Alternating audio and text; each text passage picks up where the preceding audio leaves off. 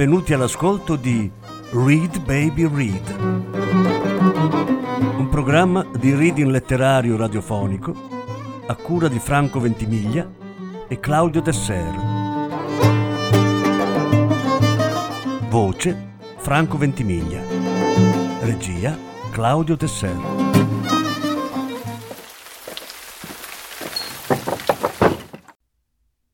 Alberto Fragomeni Dettagli inutili.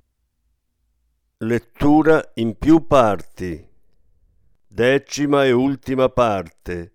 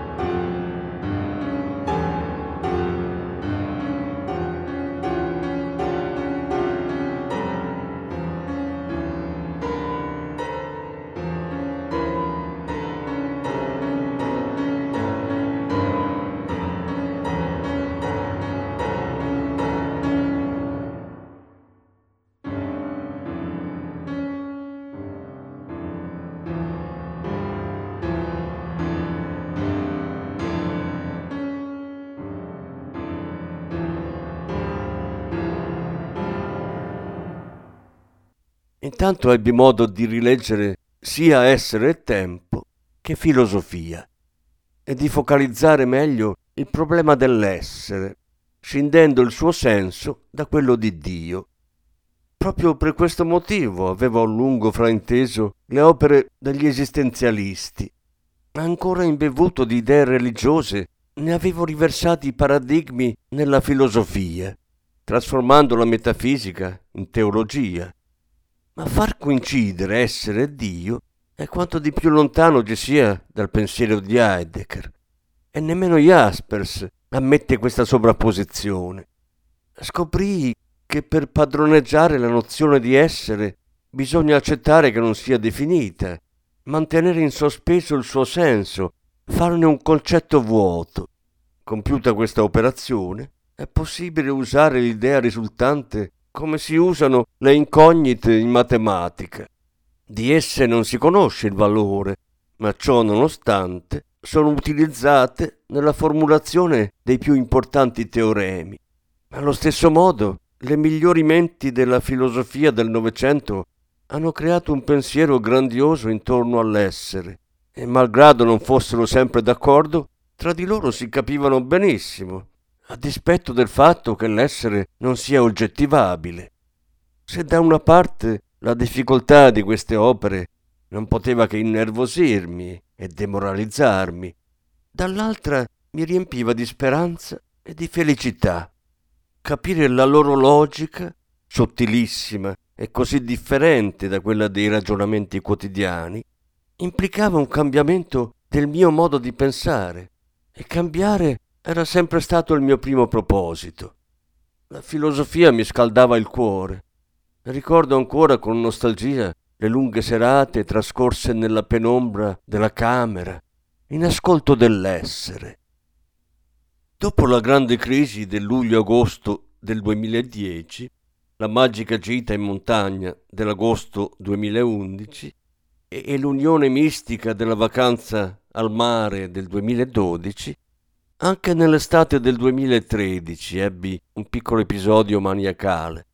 Stavolta però la mia mente non congegnò nulla con cui riempire questo stato euforico, che descrissi alla psicologa con l'espressione umore alticcio. Questa è stata l'ultima volta in cui ho perso la lucidità, in cui mi sono staccato dalla realtà sull'onda di un entusiasmo immotivato e artificiale. Ma il mio problema principale rimaneva sul piano delle emozioni. La loro natura irrazionale offusca infatti il pensiero più fulgido. Me ne resi conto quest'anno, quando un amico mi chiese di dargli una mano sul lavoro. Niente di che, solo qualche ora ogni tanto, perché mi tenessi un po' occupato. Oltre a correggere le bozze di alcuni documenti da lui redatti, avrei dovuto sbrigare delle piccolissime faccende di segreteria. Il primo incarico fu compilare e spedire una raccomandata. Niente di più semplice in teoria, ma invece andai completamente nel pallone. Avevo già fatto la stessa cosa molte volte in vita mia, ma ora sentivo il peso della responsabilità e perciò caddi in preda all'ansia. Iniziai a sudare e a tremare e completai l'operazione in uno stato di terrore, quasi avessi per le mani un ordigno nucleare, anziché una lettera imbustata. In realtà il lavoro in sé è da sempre fonte di ansia nella mia vita. Per qualche motivo il pensiero di dover corrispondere a un certo standard prestazionale mi manda in panico, ma al momento di valutare questa proposta ritenni che le cose fossero cambiate, che gli ultimi anni di intenso lavoro su me stesso mi avessero reso più sicuro. Invece la vicenda della raccomandata mi travolse come un fiume in piena, spazzando via tutte le fantasie che avevo costruito sul mio conto sul mio stato psichico, la ragione, le possibilità future, eccetera.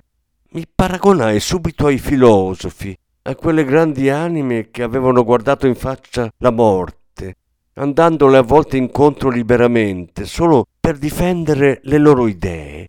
E io? Io avevo paura di spedire una lettera. Tutti i dubbi circa il mio valore di filosofo trovarono conferma anche se avevo capito qualcosa dei libri che avevo letto. Non erano che nozioni accumulate una sull'altra. non ero che un vile sofista. E che dire di Malik?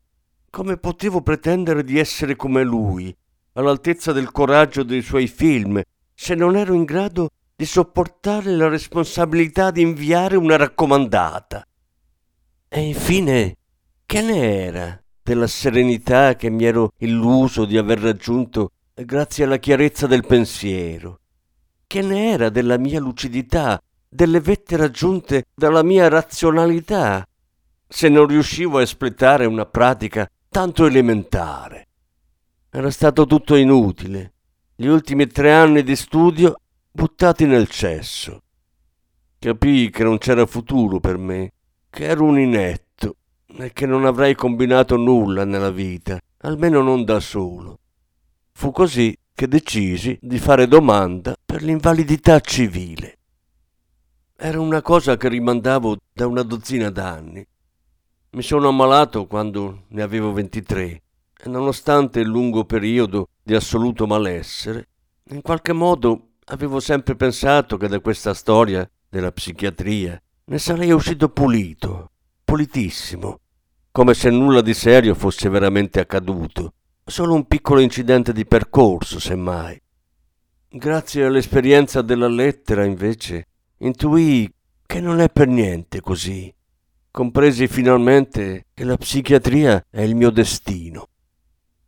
Una volta preso atto del fatto che la metafisica, pur placando la mia sete di sapere, non era in grado di aiutarmi nella vita pratica, decisi di dedicarmi ad autori più concreti e così, dopo una breve parentesi nicciana, puntai dritto su Freud. Se, come dice la teoria, l'ansia è il sintomo di conflitti inconsci, per prima cosa dovevo capire cosa fosse questo inconscio e cosa ci stesse dentro. Feci qualche ricerca e scoprì che il libro che ne parla in modo più diretto è Metapsicologia. E così iniziai da questo, che neanche a dirlo è uno dei più difficili scritti da Freud e comunque poco raccomandato ai neofiti. Col fatto che la psicoanalisi ha avuto tanta diffusione, pensai di possedere già le nozioni basilari e che quindi potevo passare subito a ciò che mi interessava maggiormente. Inoltre ero ancora influenzato dal pensiero di Jaspers e Heidegger, secondo i quali la psicologia sarebbe incapace di spiegare la vera essenza dell'uomo. Con un bel po' di sufficienza, quindi, credetti di poter penetrare velocemente nel cuore di questa scienza e saccheggiarla di quei pochi concetti che mi servivano per vincere me stesso. Non fu così. La materia è talmente vasta che mi ci persi. E in ogni caso, ancora una volta, le nozioni acquisite non mi garantirono il benessere agognato. In un primo momento il passaggio dalla metafisica alla psicanalisi fu disorientante. Il loro modo di approcciarsi alla verità e quindi il linguaggio necessario a esprimerla è infatti totalmente diverso. Se la filosofia cerca di dire la verità in sé senza poterla provare, la scienza è costretta a provare ogni sua affermazione senza però poter dire l'ultima verità su nulla. In particolare trovai commoventi gli sforzi di Freud di dimostrare il rigore scientifico delle sue teorie che cercano di gettare luce su un elemento così poco perspicuo come è l'animo umano. Più tardi mi accorsi che cercare di parlare dell'inconscio è difficile quanto cercare di parlare dell'essere. Dato che è da loro che deriva ciò che noi siamo, è quasi impossibile fare il percorso inverso e dire cosa siano loro a partire da noi. Non possiamo definirli perché sono loro che definiscono noi. Così, perso nelle teorie generali e riassuntive di metapsicologia, decisi di tornare su un terreno più familiare e mi dedicai a quei trattati di Freud che posseggono un maggiore respiro filosofico, come Considerazioni attuali sulla guerra e sulla morte e Totem e Tabù. In particolare la teoria finale di quest'ultimo quella sull'orda primordiale, era destinata ad assumere un grande influsso sulla mia visione del mondo.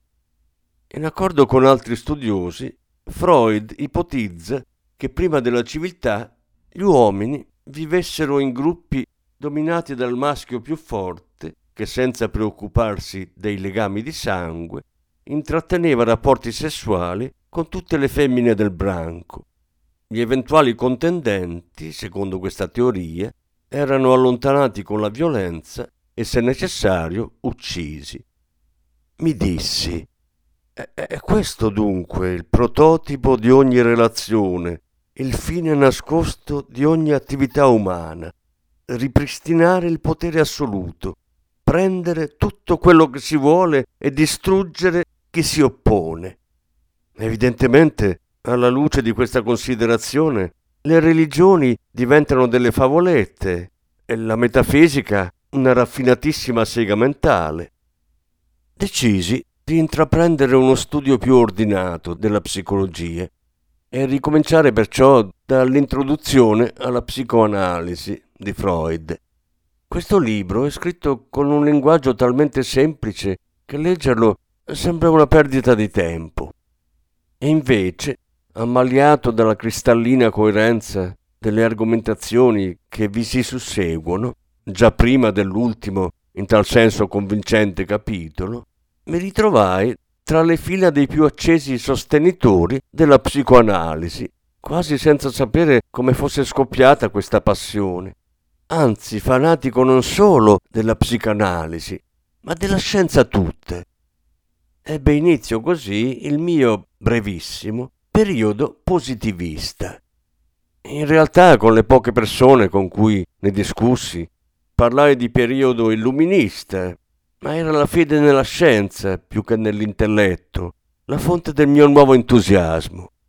Ogni cosa, trattata con metodo sperimentale, poteva essere esaustivamente conosciuta e all'occorrenza manipolata.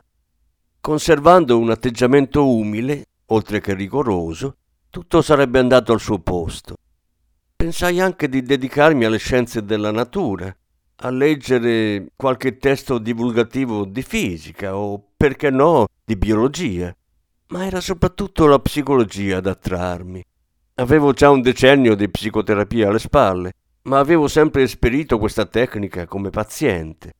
Ora potevo apprenderne i meccanismi e le teorie a fondamento dal lato giusto, quello del ricercatore. Feci mia l'idea di Freud che i pensieri siano determinati e che quindi l'animo umano sia un ambito della conoscenza, come tutti gli altri, in cui la scienza dispiega inesorabilmente il suo potere. Si trattava solo di rimanere distaccati, di osservare e dedurre, nulla di più semplice. Ma alla fine, per un'ultima volta, la cieca fiducia nelle mie convinzioni dovette scontrarsi con la realtà di una risposta emotiva sproporzionata, facendo crollare definitivamente in me l'idea, un ultimo pensiero magico, che esista al mondo un qualche riparo intellettuale dalle disgrazie della vita, un atteggiamento a priori che tuteli da tutte le sofferenze. Le mie ultime false sicurezze caddero quando ricevetti una lettera dell'Inps riguardo alla mia domanda di invalidità civile. Insieme a questa avevo inviato richiesta di alcune agevolazioni accessorie e scambiai la risposta a una di queste istanze con la valutazione del mio grado di invalidità. Quando lessi che ero stato riconosciuto portatore di handicap, scritto così in stampatello, il mondo mi crollò addosso. Pensai che si trattasse di un livello di invalidità superiore al 100% e, e che ciò significasse che mi avrebbero assegnato un tutore, ritirato la patente dell'auto trasferito in una comunità ad altissima protezione e magari anche tolto il diritto di voto, una specie di morte civile, insomma. E in uno stato di prostrazione telefonai a mio padre, che per tirarmi un po' su con una battuta mi disse che lui l'aveva sempre detto che ero handicappato. Quella sera dovevo fare da babysitter ai miei nipoti e li andai a trovare con la morte nel cuore. Li guardavo come da un altro pianeta, senza riuscire a sentire ciò che mi dicevano.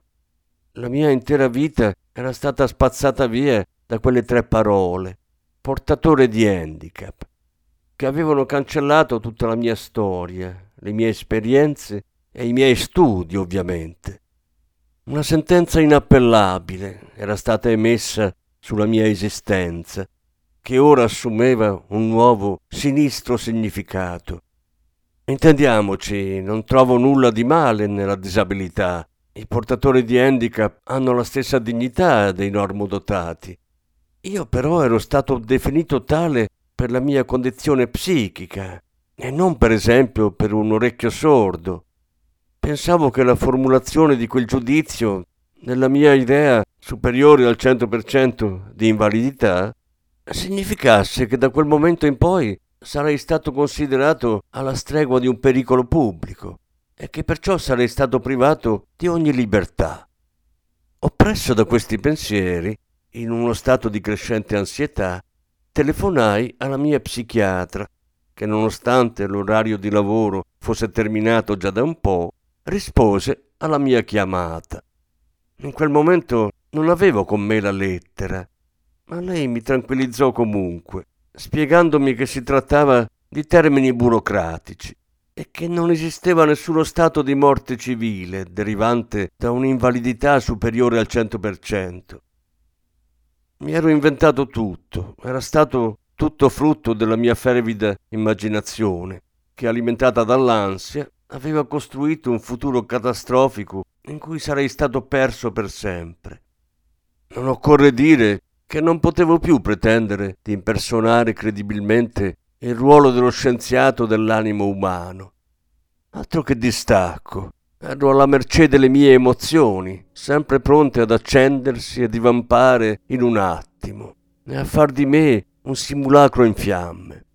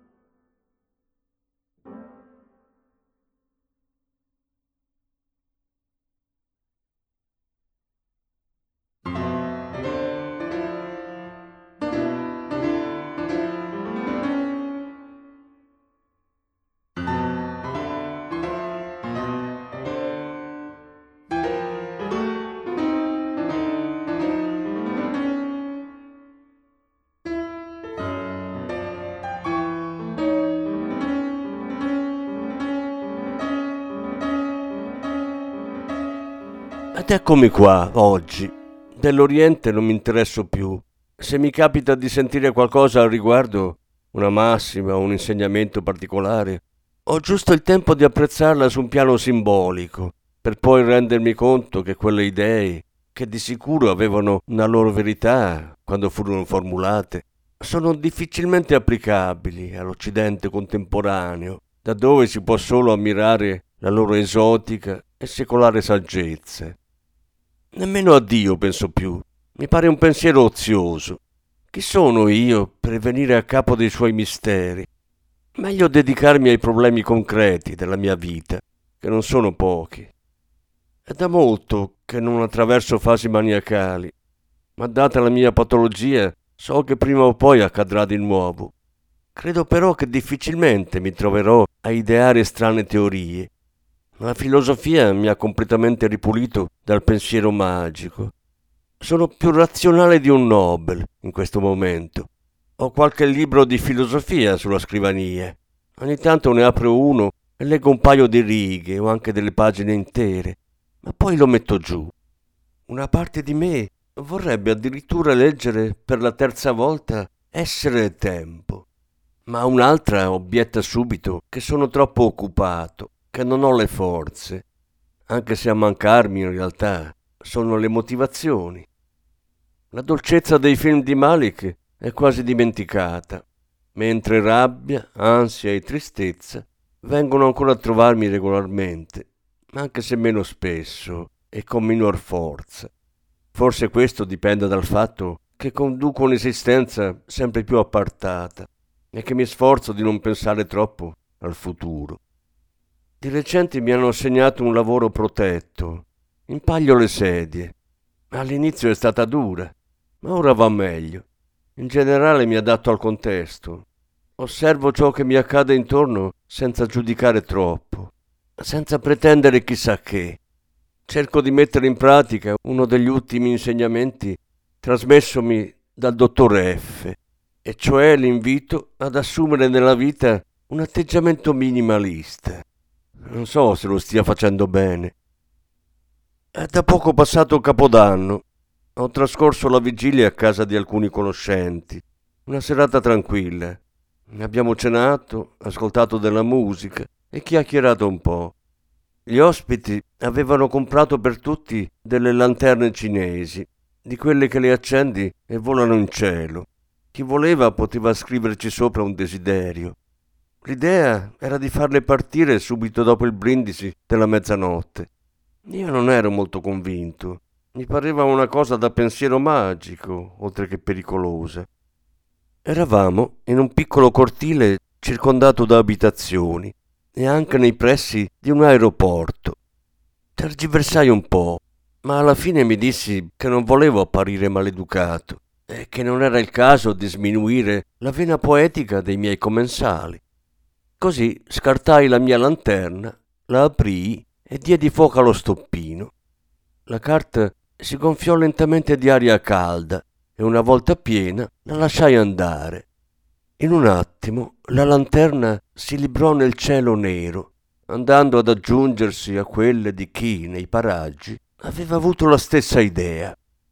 Sulla mia non c'era scritto niente.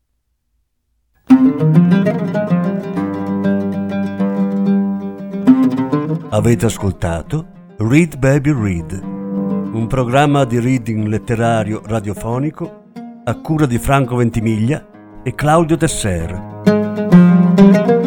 Grazie per l'ascolto, alla prossima settimana.